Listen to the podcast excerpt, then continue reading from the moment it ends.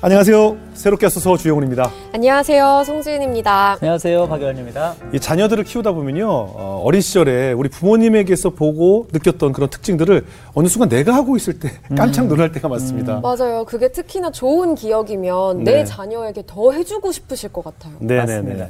오늘 나오실 분도요. 어릴 때 이렇게 받으신 신앙 교육 그것을 통해서 또 아이들 양육하고 계신 분인데 네. 무려 아들 넷 엄마입니다. 괜찮으세요? 아니 기침이 자꾸. 아 예. 벌써 깜짝 놀라실 텐데 의정부 뉴시티기 오은경 사모님 모셔보겠습니다. 어서 오세요. 안녕하세요. 안녕하세요. 어, 뵙자마자 드시, 드리고 싶은 말씀은 존경합니다. 네. 어, 아들 넷. 아들 와. 넷. 정말 대단하세요. 아니 많은 분들이 그러죠. 아들 넷 어떻게 키워요? 뭐 이런 얘기들 많이 하죠. 네네 많이 하세요. 그럼 뭐라고 대답하세요? 어, 그냥 막상 닥쳐서 예. 네 저도 계획한 건 아니니까 막상 네. 닥쳐서 그냥 하나님 주시는 은혜로 예. 키우는 것 같고 또 자녀들이 스스로 잘하는 것 같아요. 아 그래요. 네네. 어, 지금 나이가 어떻게 돼요? 그러면 소개 좀 해주세요. 큰 아들부터. 네, 첫째가 14살 이승우고요. 예. 둘째가 이준호 12살, 예. 그리고 셋째가 한호 9살, 예. 그리고 넷째가 규호 6살입니다. 여섯 살. 아유 제일 이쁘겠네요. 네. 예. 아이고. 원래 출산 계획을 그렇게 세우신 거였어요?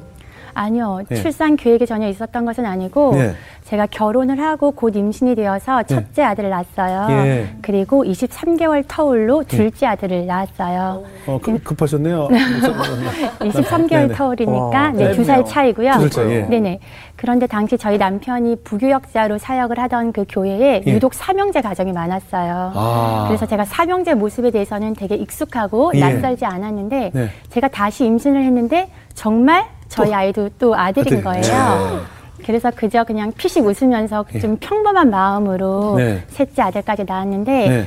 사실 그렇다고 해서 넷째 아들을 낳을 거라는 기대를 하거나 또 상상을 하거나 그런 그림은 없었거든요. 네.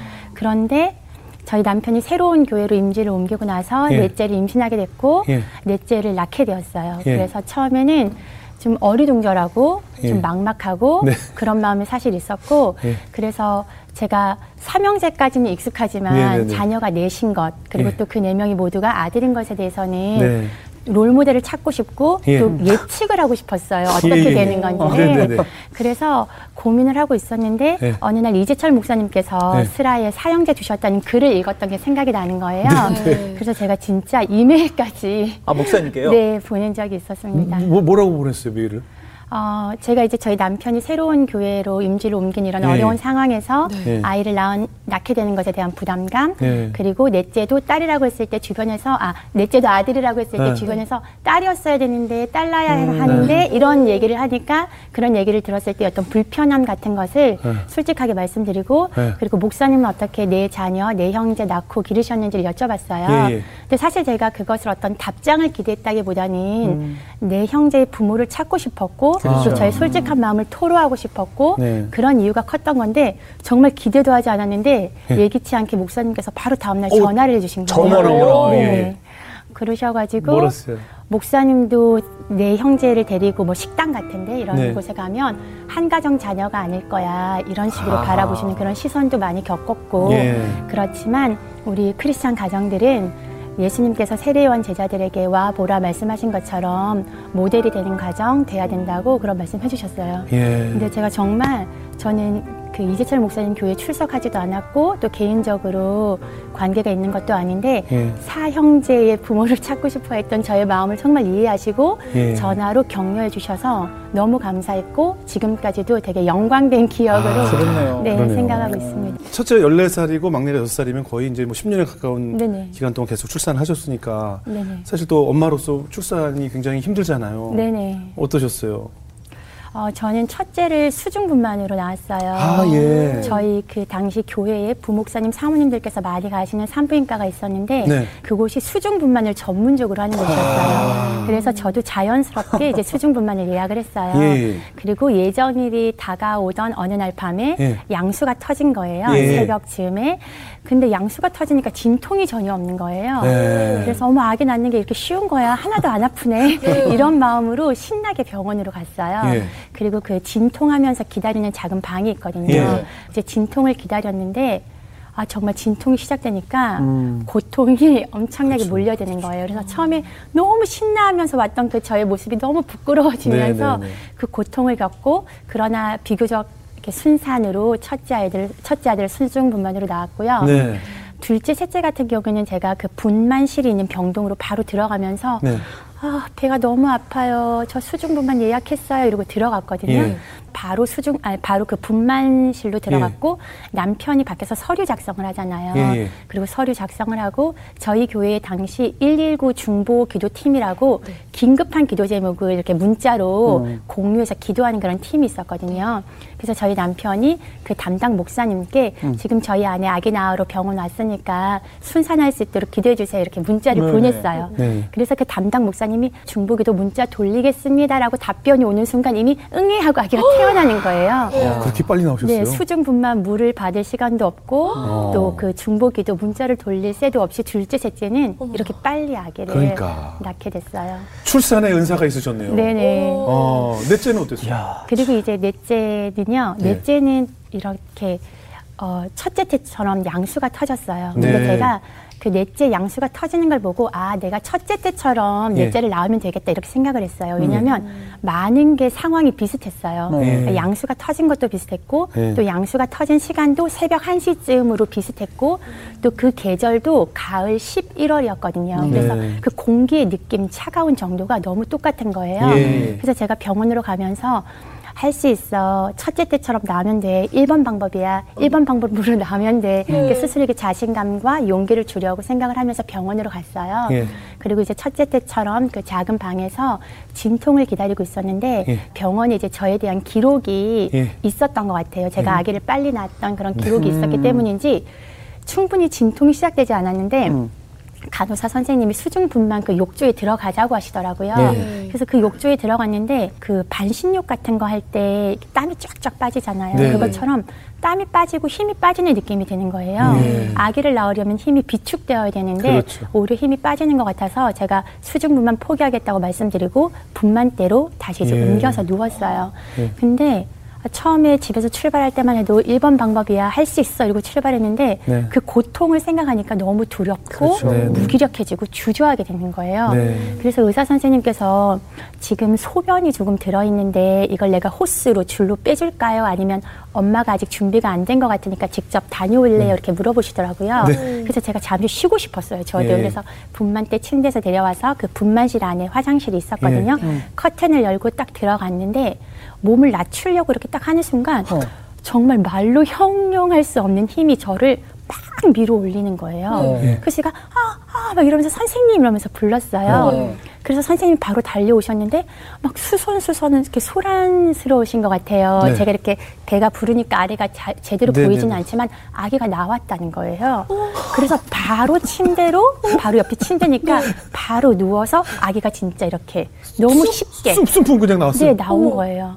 제가 정말 힘을 줘야 된다는 그 고통을 생각하면서 주저하고 있었는데 네, 네. 나는 1번 방법이야 내가 할 거야 이렇게 생각했는데 예, 예. 정말 하나님께서 넷째를 낳게 해주셨다는 것을 네, 네. 그때 정말 느꼈고 예, 예. 어, 하나님의 은혜구나 하나님의 방법이구나 네. 이런 생각을 그때 했었습니다. 애 낳기가 제일 쉬웠어요 이런 거네요, 그죠? 그렇진 않죠. 네. 그러니까 아니 뭐 사모님께 이런 표현 죄송하지만 이 정도면 거의 출산의 달인 아니에요? 달리죠, 달리죠. 어, 근데 저희가 얘기 듣기로는 이렇게 뭐 셋째를 낳고 또 좀 아픔이 있으셨다는 얘기를 들었는데 아, 네. 무슨 일이 있으셨어요? 예. 어, 지금 저희 집 넷째가 사실은 이제 다섯 번째 임신으로 태어난 아기고 아. 제가 저희 셋째가 한 20개월 정도 됐을 때 넷째를 임신을 했었어요. 예. 그런데 그때는 정말 너무 당황스럽고 또 당혹스럽고 주변에서 어떻게 생각할까 그런 두려운 마음이 있어가지고 네. 주위에 알리지를 못했어요. 예. 근데 이제 방금 말씀드린 것처럼 제가 셋째까지 너무나도 쉽게 낳았고 쉽게 음. 임신이 되었기 때문에 주위에 알리지는 못했지만 사실 임신 자체에 대해서는 조금 자신감 아, 같은 게 있었던지도 예, 모르겠어요. 그럴 그래서 수 제가. 유산이 저의 이야기가 될 거라고는 정말 생각을 하지 못했는데 아.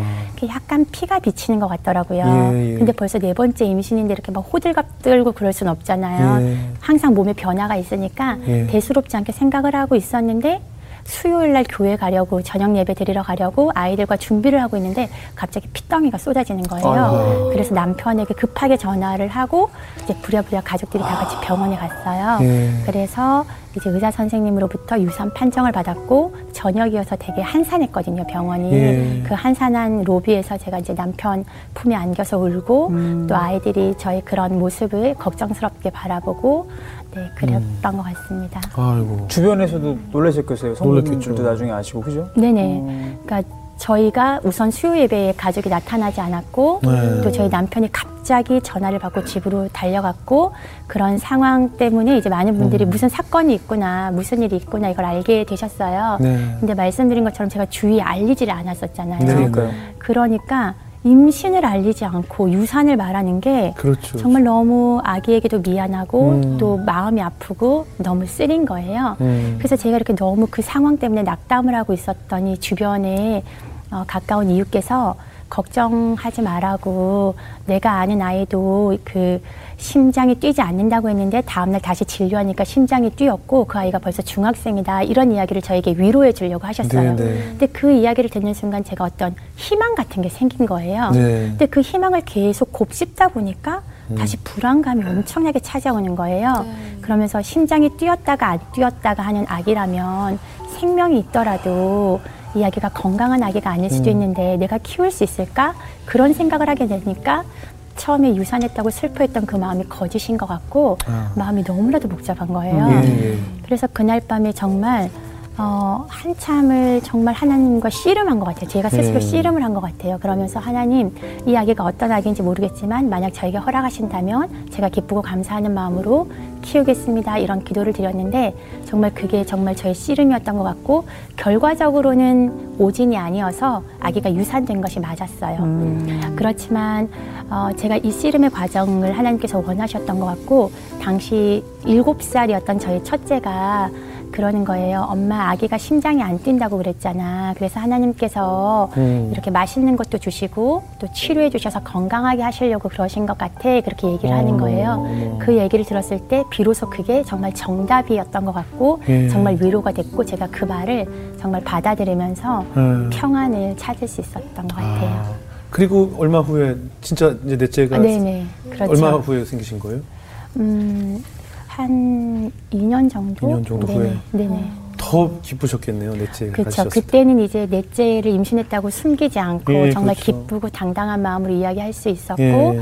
그리고 가끔 이제 저한테 정말 이렇게 물어본 분들이 계세요. 예. 정말 제가 너무 부족한데 예. 셋째를 임- 셋째까지 있으신 분들이 혹시 넷째를 임신하거나 이렇게 되셨으면 또는 이렇게 결혼하시면서 자녀들을 많이 낳기로 처음부터 계획하신 분들은 넷째 낳으면 어떻냐 이런 거 물어보시거든요. 예, 예. 그럼 예. 제가 항상 어, 신생아 과정을 또 거쳐야 하니까 쉽지도 않고 예. 큰 아이들에게 미안한 마음도 있고 네. 그런 어려운 순간들이 분명히 있지만 그렇지만 또 그 존재 자체가 너무 예쁘고 또 이 네 명이 이렇게 하나의 세트처럼 예. 어떤 하나의 이렇게 집합처럼 서로 어울려서 음. 사이좋게 놀고 하는 모습을 보면 그 시너지 같은 게 느껴지고 그래서 너무 귀하고 예쁘다 그런 말씀을 제가 드리게 돼요. 네. 근데 그분들도 사실 저한테 어떤 답을 구한다기보다는 그렇죠, 그렇죠. 그렇죠. 사실 알고 있지만 네. 또 얘기를 하고 싶어서 그러시는 것 같아요. 아, 힘들죠? 네. 어, 우리 여기서 지금 자녀가 10명이에요. 합쳐서. 합쳐서 10명이에요. 물론 뭐 여기서 이제 아, 없으시고. 여기는 없, 아, 여기, 어, 여기 없어요. 저희는 세 명, 세 명, 명이- 세 명이라서. 근데 예. 진짜로 세명에서네명은 아, 이게 또 달라. 체감이 확, 확 다르죠. 그죠? 세 명까지는 둘에서 하나 더 있는 것 같은데, 어. 여기서 넷은 또 이게 얘기가 좀 다른 그러니까. 것 같아요. 네. 아, 야. 나중에 아기 많이 나왔어요. 어, 그럼요. 네. 거기도 셋 나왔어요. 저 도 세 명 낳고 싶어요. 네, 그럼요, 그럼요. 네. 근데 어떠세요? 사모님은 어릴 때 어떤 신앙 교육을 받고 자라셨어요? 어, 저는 목회자 가정에서 자랐는데요. 음. 저희 가정은 항상 가정 예배를 드렸던 것 같아요. 그래서 저희가 이렇게 어디 다녀오거나 또는 시간이 너무 늦어서 예. 제가 속으로 내심 오늘은 가정 예배 안 드리겠다 이렇게 생각을 할 때가 음. 매일 있는데 드렸어요? 네, 매일 드렸어요. 그때도 가정 예배를 드렸어요. 매일? 네네. 이렇게 뭐 멀리 갔다 와서 늦어도 무조건. 네네, 거의 매일 드렸던 것 같아요. 그래서 제가 그때는 정말 피곤하고 그렇죠. 그래서 그럼요. 싫기도 하고 그랬는데 지금 되돌아보니까 그게 우리 가정이 어떤 가정인지 예. 그리고 우리의 하루, 우리의 시간이 누구의 것인지를 이렇게 표현하고 증거하는 그런 방식이 되었다는 그런 생각이 드는 거예요. 예. 그래서 저희 아빠가 어렸을 때 이렇게 달력처럼 이렇게 넘기는 달력처럼 생겼는데 달력에 말씀이 한 구절씩 적혀 있는 네네. 그런 말씀 달력이라고 예, 해야 예. 할까요? 그런 걸 사오셨어요. 그래서 예. 제가 글자를 모르니까 아버지께서 한 구절 말씀하시면 제가 따라서 읽고 이렇게 예. 가정 예배 드리다가 또 제가 글자를 점점 잘 읽게 되었을 때는 하루에도 여러 장씩 넘기면서 예. 그 말씀 달력을 넘기면서 예배를 드리고 이제 글자를 더 잘 읽게 되었을 때는 성경책으로 이렇게 넘어가서 가정 예배 드렸던 어, 네. 형제가 어떻게 그런? 기억이 있어요. 사모님은? 제가 첫째 딸이고 둘째 아들이 있고 셋째 여동생 있었어요. 삼남매? 네네. 야, 참 대단하시다. 그래서 그 예배 습관을 지금까지 그러면 이제 부모가 되셨어도 계속 네네. 이어나가고 있는 거예요? 네네. 저도 근데 저는 좀 들쑥날쑥하고 또 저희 아빠처럼 이렇게 단계적으로 뭔가 네네. 말씀 달력 같은 걸 준비하고 그러진 않았는데 네네. 넷째 이후에 좀 안정적으로 되었던 것 같고 예. 그래서 제가 예배를 드릴 때 이렇게 얘기를 해요. 예배는 하나님께 제가 이렇게 얘기하면 아이들이 순종하는 시간입니다. 이렇게 예. 하고 제가 어. 우리는 이러면 아이들 다 같이 예배자입니다. 이러고 이제 예배를 시작해요. 어, 지금도 계속 드리고.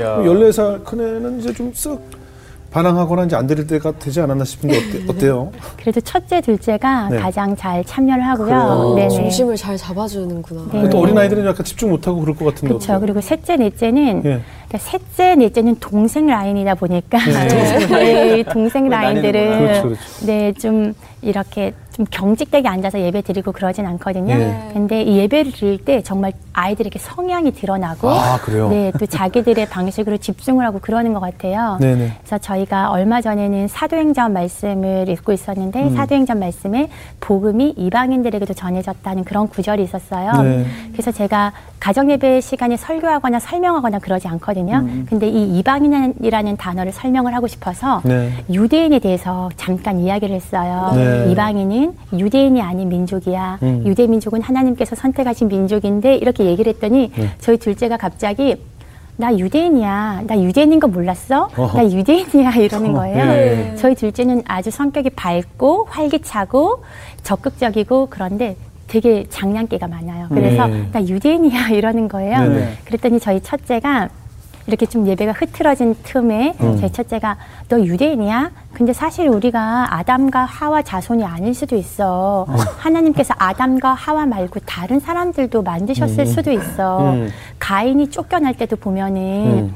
가인을 해하는 자에게 하나님께서 벌을 내리신다고 했잖아. 네네. 그러니까 다른 사람들이 있었을 수도 있었을 그, 있어. 와, 그럼 몇 살 때 얘기하는 거예요, 그런 얘기를? 최근에요. 어. 그런 이야기를 하는 거예요. 예. 그러니까 저희 첫째는 책 읽는 걸 좋아하고 어. 또 질문하는 걸 좋아하고 어. 성경을 읽으면서도 그걸 생각했다가 어. 떤 기회가 있을 때 이야기를 하는 거예요. 음. 그랬더니 저희 셋째가 이 상황을 지켜보다가 오 세게 나오는데 이러는 거예요. 네네네. 그랬더니 저희 넷째는 항상 셋째를 따라하거든요. 네. 그래서 맞아요. 넷째도 옆에서 오 세게 나오는데 이러는 네. 거예요. 네. 근데 제가 이 상황을 보면서 너무 함축적으로, 너무 압축적으로 가정 예배 그 짧은 시간이었지만 우리 아이들의 성향이 그대로 드러나는 그랬네요. 거예요. 예. 네. 그래서 제가 너무 그때 많이 웃었던 기억이 있고 예. 어쨌든 예배가 경직 되었다기보다는 이렇게 음. 서로 서로 자유롭게 그렇게 드리고 있습니다. 어, 대견하네요. 진짜. 아들. 네. 그런 생각 저희가 생각하는 그 아들 사형제의 모습이 아닌데요. 뭐 일단 날아다니고 부시고 막 거기서 뭐 이런, 이런 모습이 아니네요. 그런 것도 있어요. 저도 몇번 그것도 예배 하려고 그러다가 예. 제가 승질 나가지고 그냥 제가 몇번 하려다가 네네. 안 되겠다. 그럴 때도 있어요. 어. 저도 이렇게 뭐 해보려고 하면 일단 집중이 잘 안 되고 네. 예 그리고 애들이 뭐 자꾸 뭐 딴짓하고 하니까 에이 강도자 이리 에이 야 대부분. 그렇죠. 예, 이렇게 될 때가 되게 맞아. 많은데 네. 아무래도 그 사모님께서 아버지의 믿음에 뭐 영향을 받아서 좀 그런가요 어떻습니까? 원래 좀 그렇게 신앙심이 좋은 어린이였어요 어릴 때도 어, 네, 신앙심은 좋은 편이었던 것 같아요. 네. 근데 저는 이제 고신 교단에서 자랐는데 네. 이 고신 교단이 일제 시대 때 신사 참배를 반대한 예, 예. 교단으로서 자부심이 있고. 또 순수한 신앙을 지키려고 하는 그런 면이 있는 교단이에요. 보수적이잖아요. 네, 예. 특징이 그런데 아주 보수적이에요. 아주 보수적이죠. 그래서 제가 그 많은 보수적인 어떤 특징들 중에서도 특히 주일 성수를 아주 네, 중요하게 네. 생각을 주일날 했어요. 뭐, 뭐 사먹고 그돈 아유, 날걸요? 네네 그죠? 그렇지 않았어요. 어, 네. 주일날 절대 돈도 쓰지 맞아, 않았고 맞아, 맞아, 맞아. 먼 거리를 이동하지도 맞아, 않았고 맞아, 텔레비전도 보지 않고 공부도 하지 않고 네. 이렇게 쉬고 안식일로 시키는 네, 거죠. 쉬고 예배 드리고 그렇게 지냈거든요. 공부 안 하는 건 괜찮네요. 네. 아주 뭐 많이들 좋아. 아빠 우리 집도 고신하면 안 돼 이러겠네요. 맞아. 매일 어, 주일이었으면 매일 좋겠어.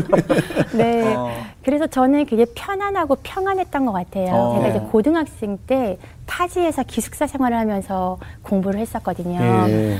그리고 이제 고등학생 때는 아무래도 입시가 이제 입시를 준비하는 시간이다 보니까 그 시간에 대한 압박이 있잖아요. 네. 그럼에도 불구하고 토요일이면 항상 집에 돌아와서 주일 성수를 하고 월요일에 이제 기숙사 학교까지 다시 가는 이런 생활을 반복하면서 고등학생 때도 절대 공부를 하질 않았어요. 네. 불안한 그 시간의 어떤 시간이 다른 친구들에 비해서 부족하다라는 그런 부족하다라는 그런 불안함을 느끼지 않고 네. 이 시간은 하나님의 시간이야. 내가 이 시간을 하나님께 드리는 나의 마음을 하나님께서 아실 거야. 음. 하는 그런 믿음이 있었어요. 좀 이렇게 순수한 믿음이 있었어요. 네. 근데 대학교를 갔는데 기독교 대학을 갔어요. 신학교는 아닌데 기독교 대학을 갔는데 그 대학에서는 팀 프로젝트 같은 게 많이 있잖아요. 네. 근데 아이들이 주일날 약속을 잡는 거예요. 아, 네. 그래서 제가 이 아이들도 모두 신실한 크리스찬들일 텐데 왜 주일에 모여서 공부를 하려고 하지? 네. 의아했어요. 어. 그래서 처음에는 몇 번 제가 반대해가지고 그 날짜를 옮겼어요. 네. 근데 그게 다른 친구들한테 피해를 주는 행동이고 네. 또 제가 미안하잖아요. 그렇죠, 그렇죠. 그래서 어느 날 제가 하나님께 하나님 앞으로도 계속 저는 주일날 개인 공부는 하지 않을 거예요. 어. 그렇지만 팀으로 하는 공부는 다른 사람들에게 피해를 주면 안 되니까 참석하겠습니다. 이렇게 기도를 했는데 네. 사실 지금 생각해 보면 그게 아무것도 아니지만 그렇죠. 그때는 정말 제가 지금까지 지켜왔던 그 기존의 신앙의 모습을 변경하는 것이었기 때문에 네. 되게 큰 결심이고 결단 오, 같은 거였어요. 예. 그런데 지금은 이제 요즘에는 제가 또 교단도 이제 남편이 다른 교단이기 때문에 다른 그런 이제 신앙의 색깔을 갖고 있기 때문에 아주 자유로워졌거든요. 네. 그래서 이제 너무 또 방종으로 가는 게 아닌가 네. 할 정도로 또 우려를 갖고 있지만 예전에 저의 모습이 율법에 갇혀 있었던 게 아닐까 그런 반성을 하면서도 또 순수한 모습도 있었구나 음, 네. 그런 생각도 하는데 우리 승호 같은 경우에는 그러나 저는 그 교회의 가르침이 항상 학교의 가르침에 우선했고 예. 또 교회의 가르침에 의심하거나 뭐 이렇게 이상하게 생각하는 게 전혀 없었는데 승호 같은 경우에는 그것을 질문하고 네. 어. 생각해 보는 거예요. 호기심도 어. 많고. 네, 그래서 하나님께서 주신 이성과 지성을 가지고 교만하지 않다면 이렇게 질문하고 호기심을 갖고 그런 거는 좋은 것 같다는 아이, 생각이 그럼요, 들어요. 그렇죠. 그럼요. 네. 예. 아니 근데 가정 예배를 드릴 때 성경 암송 같은 것도 자주 하세요? 네, 저희가 이것도 제가 어렸을 때랑 조금 연관이 있는데 제가 어렸을 때 매년 어린이 암송 대회에 나갔어요. 어, 전국 대회 있고 막 그런 네네, 아, 맞아요. 일 1년에 그런 한거 번씩. 많았어요. 네. 그래서 마태복음 5장, 마태복음 6장, 7장, 로마서 8장, 로마서 12장, 이사야 이런 말씀들을 통째로 암송을 했거든요. 네. 전장을. 와. 근데 그게 너무나도 그 좋은 기억이고 또 지금도 그 말씀들이 정확하게는 아니지만 또 어렴풋이 기억이 나고 예. 그래서 제가 승우에게도 말씀을 암송을 하도록 예. 이렇게 도와주고 했었어요. 음. 이스라엘아 들으라 오직 유일한 여호와이시니 너는 밤을 자고 뜻을 자고 힘을 다하여 내 하나님 여호와를 향하라 어, 그렇게 반복해서 암송을 하게 되면 어떤 점이 좀 좋아요? 이 암송을 한다는 것 자체는 어- 어쨌든 노력과 시간이 들어가는 거고 나에게 그것을 담고 싶어 하는 거고 내가 붙들고 싶어 하는 거고 내가 가장 오랫동안 기억하고 싶어 하는 거잖아요. 네. 그래서 이것이 제 생각에는 어떤 어떤 뭐 물리적인 어떤 유익을 떠나서 저의 정체성을 드러내는 것 같아요. 네. 나는 말씀으로 사는 사람이 되고 싶어. 말씀이 나의 기준이야. 내 안에 내 기억 속에 말씀이 있어. 음. 그런 어떤 생각들이 자리 잡는 것 같아요. 아, 대단하시네요. 아니 그런 거. 아, 근데 지금 이제 신앙적인 얘기를 저희가 이제 계속 나누면서 머릿속에 네네. 사모님과 우리 이 가정 안에 이 신앙의 모습 말고 일상생활이 좀 궁금한 거예요. 그래도 네. 내 아들과 함께하는 일상생활이 어떨까? 네. 어, 특별한 건 없고요.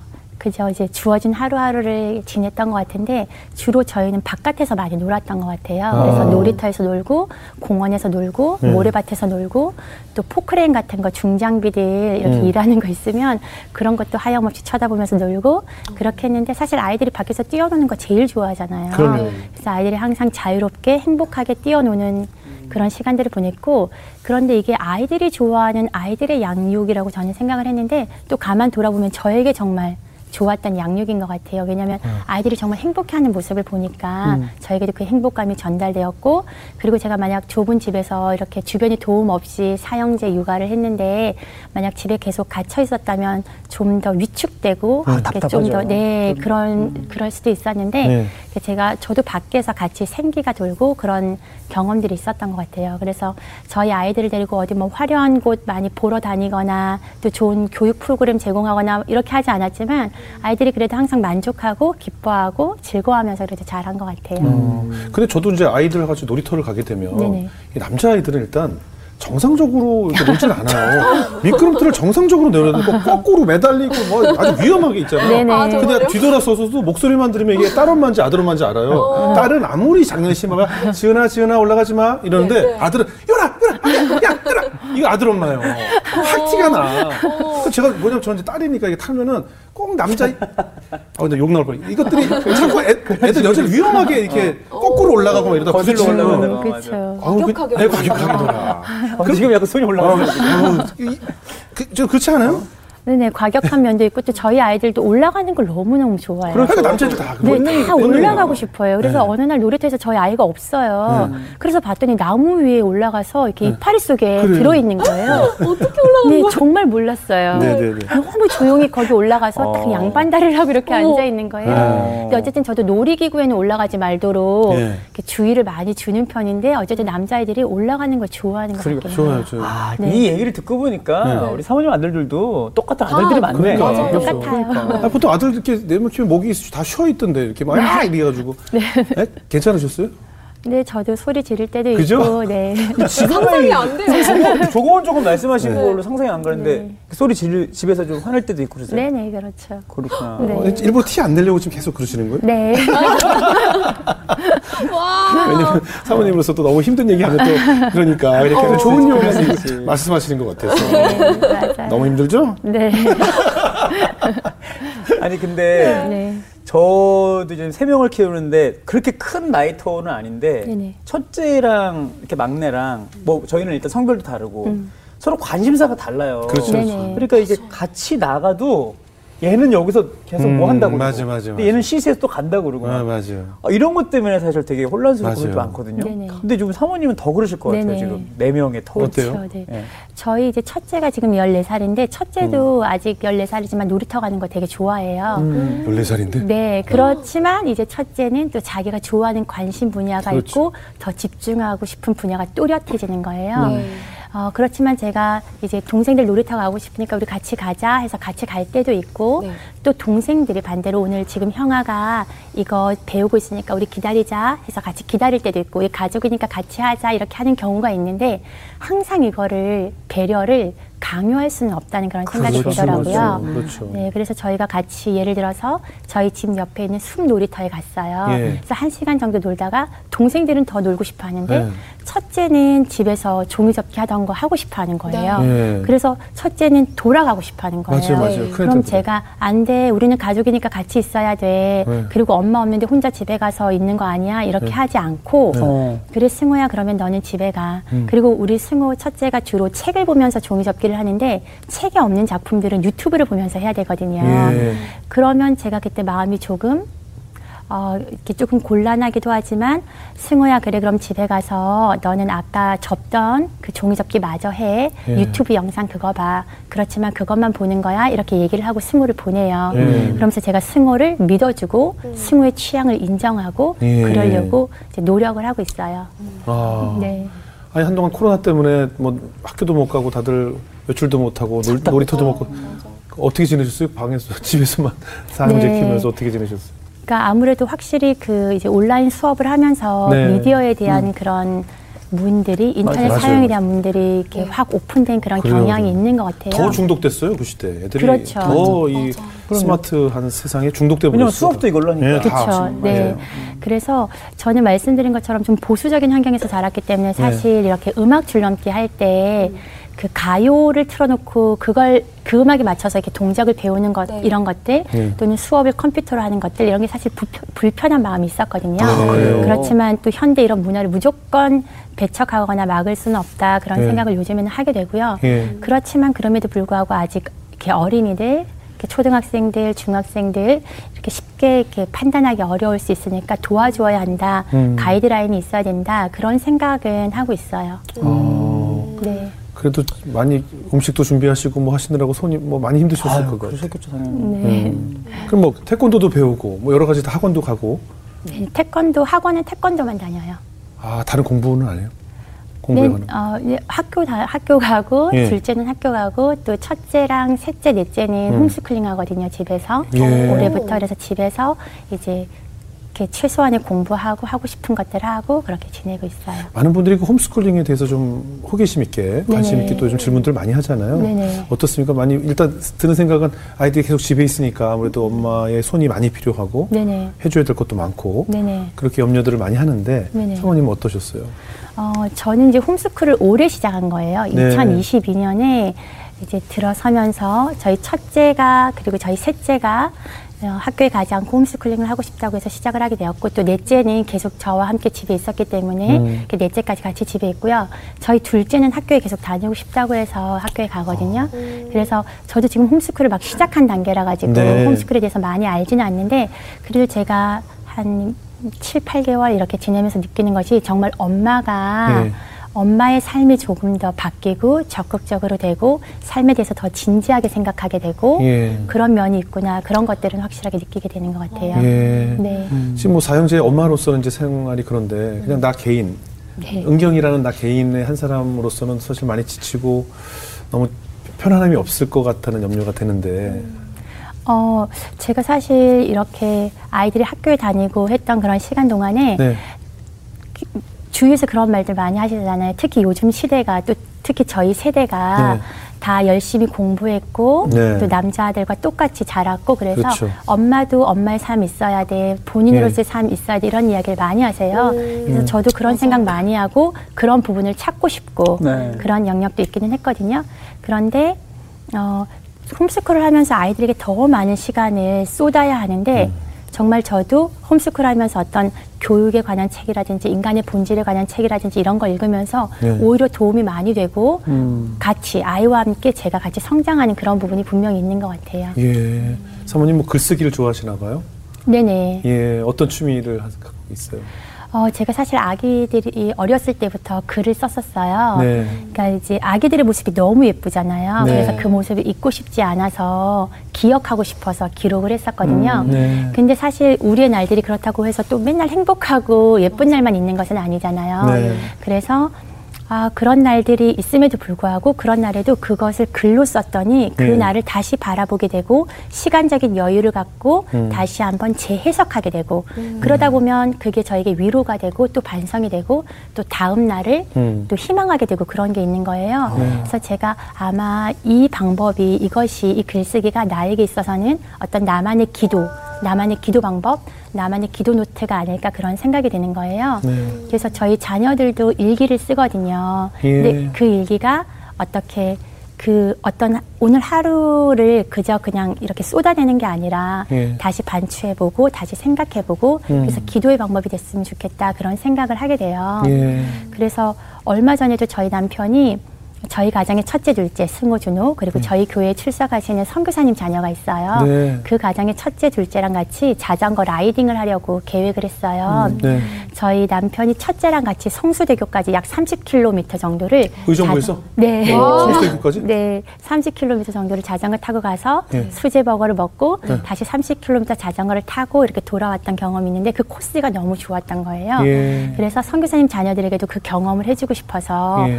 이렇게 자전거를 또 몇 대 더 구해서 이렇게 녹슨 부분 기름칠도 하고 또 라이트도 다 새로 달고 그리고 준비를 했어요. 예. 근데 막상 떠나려고 하는 그 당일이 되니까 하늘에 먹구름이 가득한 거예요. 예. 그리고 그 출발 시간 즈음에 손님이 계셨는데 이렇게 계속 계시는 거예요. 가시지 않고. 안 가시고. 눈치 없는 분이 와 계시네요. 그렇진 않은데 아, 눈치 없는 분이죠. 네, 그래서 저희가 지금 시간이 계속 지체되고 날은 어두워지고 비도 올 것 같고 네. 갈수 있을까? 뭔가 계획이 틀어지고 있는 네, 거죠. 거의 이제 포기 상태에 이르렀어요. 그런데 아이들이 선교사님 자녀들이 가보자 가고 싶어요 가요 그러는 거예요. 네. 그래서 부랴부랴 우비를 사서 입고 출발을 했어요. 예. 이미 날은 많이 어두워졌어요. 그런데 정말 비가 많이 쏟아지는 거예요. 예. 근데 그렇게 비를 홀딱 맞고 한 10km 정도를 달리고 돌아왔는데 저희 남편이 보여준 사진을 보니까 하얀 우비를 입은 아이들이 네 명의 아이들이 빛을 쫙 비추고 어. 있는데 너무 멋있고 너무 듬직하고 저에게 어떤 강렬한 단어가 떠오르는 거예요. 빛의 사자들, 아. 빛의 사자들 같은 거예요. 예. 아이들이 너무나도 빛나 보이는 거예요. 아이들도 행복했고. 네, 그리고 어. 이제 비를 흠뻑 맞고 들어왔지만 아이들도 행복한 표정으로 들어오면서 어떤 아이는 어땠니 물어봤더니 낭만적이었다 그러고 또 어. 어떤 아이는 수제버거가 너무 맛있어요 예. 그러고 너무 좋아하는 거예요. 예. 근데 이제 밤에 승호에게 일기를 쓰라고 했더니 승호는 너무 찝찝하고 다 적고 음. 정말 싫었다 이렇게 불평을 써놓은 거예요. 예. 그럴 아마 수 이제. 선교사님 자녀들은 임시적으로 한국에 머물면서 자전거가 없으니까 또 이런 그렇죠. 경험을 할 수 없으니까 경험. 네, 더 간절한 마음이 있었겠지만 승우는 그렇지가 않았던 거예요. 네. 근데 이제 제가 승우에게 이야기를 했어요. 승우야, 오늘 사실 못 갈 수도 있었는데 너희들이 이렇게 약속을 이뤄, 이루어낸 것, 계획을 이루어낸 것 어때? 그랬더니 대단하다는 거예요. 스스로가 너무 대견하다는 거예요. 예. 그렇지. 그리고 너, 너 만약에 비 올 때 또 자전거를 탈 수 있을까? 그렇게 생각을 해봤더니 너무 특별한 경험이라는 거예요. 예. 그래서 제가 그래 승우야 너 자전거 탄 거 뽀송뽀송하다고 쓰라고 하는 거 아니야. 찝찝하고 흠뻑 젖었고 불편한 점이 있었지만 그러나 다시 되돌아보니까 내가 너무 자랑스럽고 대견하고 또 특별한 경험이었다 이렇게 쓰는 거라고 말을 했더니 이해를 하는 거예요. 그래서 글쓰기가 이런 유익이 있는 것 같아요. 하루를 돌아보고 야. 또 그걸 해석할 수 있는 것 그리고 그 글쓰기가 저의 육아를 이끌었던 어떤 은혜의 그런 통로가 되었던 것 같아요. 어. 역시 네. 내 아들은 아무나 키운다는 것 같아요. 그럼요. 어, 사모님이 뭐 대단하시고. 저희 같은 경우에는 그 일기 보면은 가서 혼내거든요. 왜? 어? 야 이거 어? 찝찝하게 뭘 찝찝해? 어? 야 이거 준비하려고 지금 현실이다, 현실이에요. 네. 어? 다 얼마나 힘들었는데 지금 너무 다음부터 가지 마, 이? 자식. 하여간 고마운 걸 몰라. 아, 야 이게 이렇게 되는데 네. 참. 마지막으로 내 자녀를 키우면서 하나님이 주신 가장 큰 기쁨은 무엇일까요? 어, 이 자녀들, 이 아이들 같은 경우에는 어, 사실 이렇게 동물 같은 경우에는 태어나서 몇 시간 만에 일어서고 또 걷기도 하고 거의 독립을 하는 경우도 있는데 아이들은 그렇지가 않잖아요. 항상 부모를 너무나도 오랜 시간 동안 의지해야 되고 네. 또 부모도 그 아이들에게 사랑을 베풀어야 되는데 그것이 정말 은혜의 시간인 것 같고 저에게 이렇게 귀한 귀한 생명을 양육할 수 있는 기회를 주신 것이 감사하고 또 저희 아들로 존재하는 것이 감사하고 네. 그렇다는 생각이 듭니다. 네, 아주 앞으로도 목사님하고 그 큰 기쁨 오래오래 누렸으면 좋겠습니다. 우리 진자매 오늘 어떻게 들으셨어요? 어, 저는 아직 결혼 전이어서 네. 사실 그런 생각을 했었어요. 자녀를 낳는 순간 엄마는, 그러니까 나는 없어지는구나. 음. 무조건적인 희생이라고 생각을 해서 좀 아쉽다라는 아직 시작도 안 했는데 네. 그런 생각이 늘 있었거든요. 네. 근데 오늘 말씀을 들으면서 아, 이게 희생이 아니라 어느 정도 희생해야 되는 부분이 있지만 그 사이에 아이와 나까지 양육하고 계시는 하나님의 모습을 본 거예요. 네. 아, 이게 누군가가 그냥 손해보는 것이 아니라 음. 그냥 같이 하나님 안에서 성장하는 과정 이구나라는 생각이 들어서 조금 마음의 안심과 그런 음. 마음이 들었던 것 같아요. 예. 네. 박영 목사님도 뭐 자녀 키우면서 공감가는 부분이 많죠. 너무 그러니까 공감도 공감인데 오늘은 저를 좀 이렇게 많이 돌아보면서 음. 어떤 자- 아이들에게 미안한 마음 그래요, 사실 그래요. 그게 좀 많았던 것 같고 왜냐하면 제가 아이들 키우면서 이런 어떤 조절들이 지혜로운 조절들이 잘 안 된 것 같아요. 음. 그래서 이거는 내가 아빠로서의 또 역할을 해야 돼. 음. 너무 좀 엄하게 할 때도 있고 음. 너무 훈육했던 부분들이 아이에게 상처가 되지 않았나라는 생각이 들고 근데 오늘 말씀 들으면서 결국 이 아이들은 내 소유가 아니라 하나님 맡겨주신 거다. 그러니까 예. 하나님 맡겨주셨다는 생각을 계속 하고 있으면 내가 내 화나 내 욕심대로 함부로 할 수가 없거든요. 맡겨주신 아이인데 내가 정말로 다 존중해야 되고 그런 생각을 다시 하게 됐고 또 오늘 첫째 우리 송아 같이 왔는데 네네네. 같이 왔다는 자체만으로도 아 엄마랑 참 깊은 유대 관계가 지금 그래요. 연결돼 있구나. 맞아, 맞아. 또그 생각이 들어가지고 저희 아들이 진짜 요즘 안 따라다니거든요. 저를. 저희도 큰 딸도 이제 안. 따라다녀요. 아 예. 제 마음 가운데 그런 여러 가지 생각이 드는 하루였습니다. 오은경, 오은영 뭐 이름이 비슷하네요. 아무 상관없죠. 네. 어, 라인. 정말 자녀는 하나님이 주시는 가장 큰 축복이 바로 맞습니다. 자녀의 축복이 아닌가 싶어요. 요즘 사실 어떻게 보면 부모들이 예전에 비해서 나를 더 사랑하게 되면서 내 인생이 중요하고 내 노화가 두렵고 어, 내 시간 뺏기는 게 두렵고 하다 보니 희생보다는 내 인생도 좀 찾아야지 나도 일을 해야지 나도 뭘 해야지 뭐 이런 생각 때문에 아무래도 자녀 출산에 대해서 좀 두려움을 갖지 않나 하는 생각이 드는데 저는 진정한 믿음은 우리 아이들을 하나님께서 키워주실 거라는 그런 확실한 믿음이 있다면 세 명이든 네 명이든 주시는 대로 하나님이 저에게 맡기신 대로 네. 충분히 가능하다고 생각이 들어요. 우리 자라오면서 공부만 시켰지 우리가 어떻게 좋은 부모가 되고 어떻게 좋은 남편이 되고 어떻게 좋은 부인이 되는지 한 번도 배워본 적이 없는데 전 자녀를 키우면서 비로소 아버지가 어떻게 되는지 부모가 어떻게 되는지 비로소 성인이 어떻게 되는지 또내 부모는 나를 어떻게 키우셨는지를 그 시간이 없다면 어떻게 체- 느낄 수 있겠어요?